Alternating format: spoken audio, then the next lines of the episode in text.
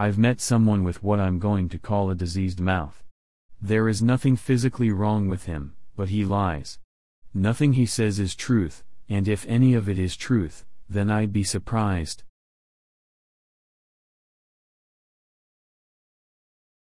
This person. I used to consider him a friend. I trusted him, once.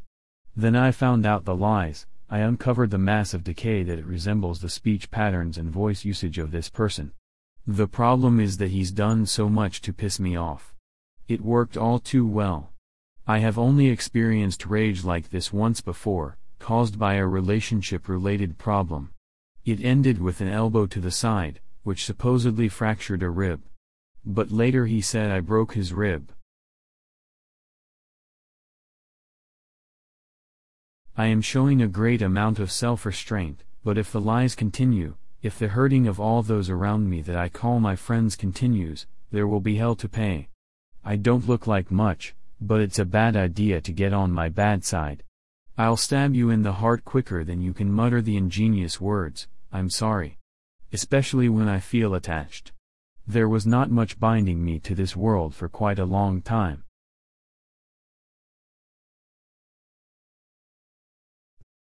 Anthony really thinks that explaining to me about the proper way to deal with his father means that I will automatically be able to follow this formula that happens to work. I can't just change how I react to people that try to treat me like I know nothing. I dealt with the same shit from my own father for many years, and it was part of my self esteem problems. In fact, George and my father aren't incredibly different.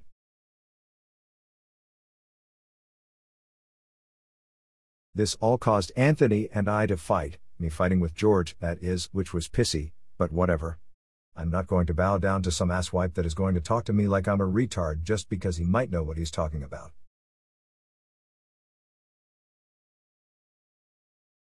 Putting my father's schizophrenia to the side, I believe that he and my father in law are pretty much the same person. It didn't start that way.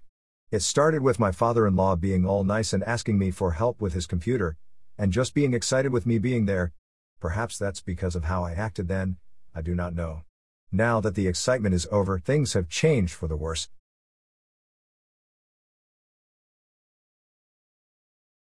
This is just the tip of the iceberg, though. There's so much more to bitch about, so beware, long rent involved.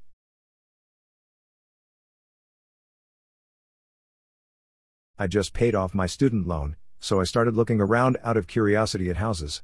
I saw one that was 5,100 square feet with 8 bedrooms and 4 bathrooms. It was only $125,000. I called the realtor involved and asked him about that property. He said it needed flooring and the walls needed refinished. I thought hell for such a steal I wouldn't care if I had to do all that. He estimated the cost of the repairs would have been 80k 100k, but I knew if we had a crew of people working on stuff, we could do it for 40k or less. Real hardwood floors from the Home Depot would have only cost 16,000. I doubt the walls needing refinished would have taken more than 24k. But as it turns out, people don't like to sell to first-time home buyers any houses that need work done because they are afraid that I'll be like most average people, give up on the immense job of redoing rooms and default on my loan.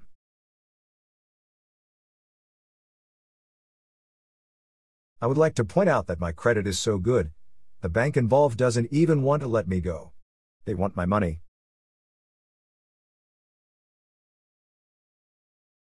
So, anyway. I didn't realize that you didn't have to sign a realtor contract until there was a house in the picture to begin with. So when I was presented with one at the time I met up with this realtor, whom I was impressed with only because he was very honest about the condition of the house, I signed it.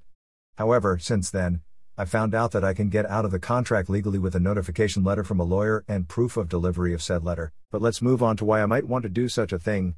Oh noes. As Devon would say. I was to meet this realtor on the following Sunday to look for houses. He called and canceled due to church festivities he was unaware of happening that day. That was fine.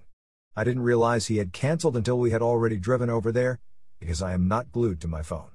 I tried calling his cell phone back a few times, but it was turned off.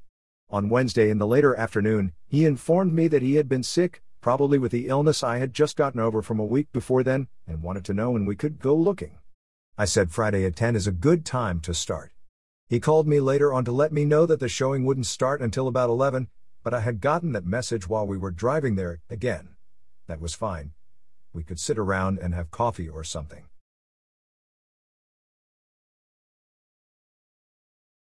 He called me again later, before 11, and found out we were already there, so hustled over to the office.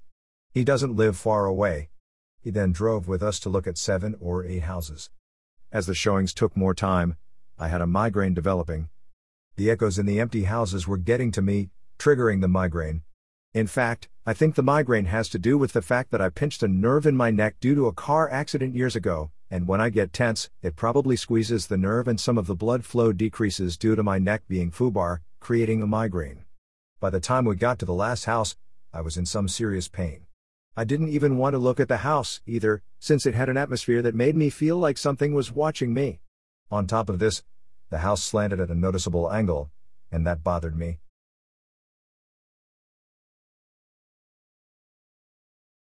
The one we liked best was under contract without my realtor knowing it. It's a shame, too, because I think it was better off structurally than the one we went to see a second time. We looked at this house with George, who had done house inspections alongside structural engineers and the sort for at least 30 years. Upon closer examination, the house has a lot of problems. I asked George to rate the house on a scale of 1 to 10. He said average, and when I tried to figure out what he meant by that, I asked, Is it like a 5? Is it good enough to be 5 to 6? And he said about that. What I didn't know at the time is that he actually rated it a 3 to 4. I wish he told me, because then we wouldn't be where we are right now on this. So I signed an offer for the house. The realtor that represents those selling the house counter offered and tacked on 3 grand, an earnest money fee of $1,500, which is ridiculous, and such. I wasn't going to do that, and still not.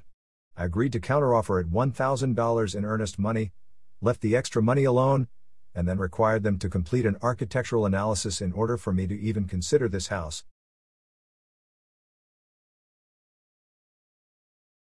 They were supposed to respond by 5 p.m. today, and I have not heard anything on the subject yet, but that's okay. I have a feeling this is going to go one of two ways. The first scenario is that they decline the counteroffer and then I decline to keep interest in the house. This is the better decision on their part, knowing what I know. The second scenario is that they go ahead and do the analysis and get a crummy report, and then a decline and go elsewhere. However, if they get the analysis done, it will have to be shown to every single prospective buyer.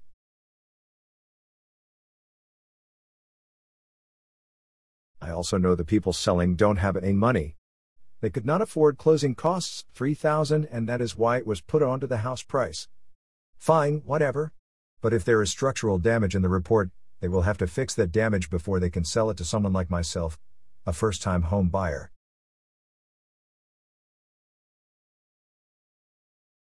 Then, on top of all that mess, there's Kathy. I love her, really. She's my best friend. She finally broke up with the loser she was with a few months ago. He cheated on her, tried to manipulate the hell out of her, and keep her self esteem low and such, and decided it was the last try. I am trying to support her decision well by helping her keep busy so she doesn't have to associate with the lowlife at all, etc. The problem is, they had been friends since 7th grade, and she doesn't want to just throw the friendship away. I understand this well, but I also understand that she needs enough time away from this guy to fully realize how he was always giving her the short end of the stick and such. She needs enough time around positive influences to fully see the negative. However, he has been conning her into visiting him and talking on the phone with him under the pretense that she is his only friend and such.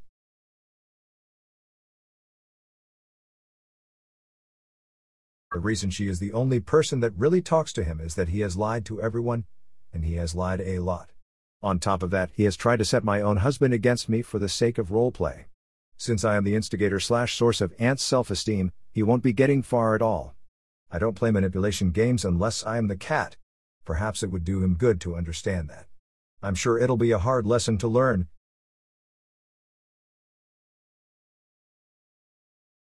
After him telling all those lies around and nobody liking him much anymore, he sat down with me because he has learned we're getting a house, and may or may not know that we've invited Kathy to be our roommate. I don't really care, I'm not letting him see where I sleep under any circumstances. He offered to help with some construction work because he learned from his uncles quite a bit about that.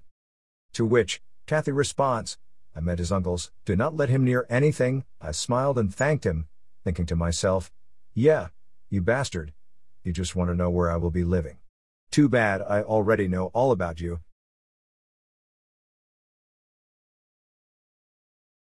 I have the suspicion that he likes to talk to people one on one so he can learn about them personally and attempt to use it for personal gain slash manipulation. I'm sorry, honey, I used to manipulate people, and sometimes still do for the fun of it. Most people don't realize what is going on when it's me. But since he tells lies and everyone he tells them to would tell us about the lies, and we would tell them about the lies told us, we have a pretty good idea about the depth of his attempted deceit.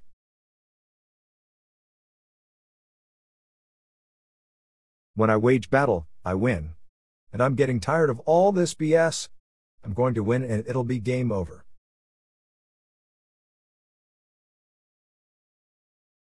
So, uh, hopefully you read the above because you actually wanted to, not because I'm twisting your arm.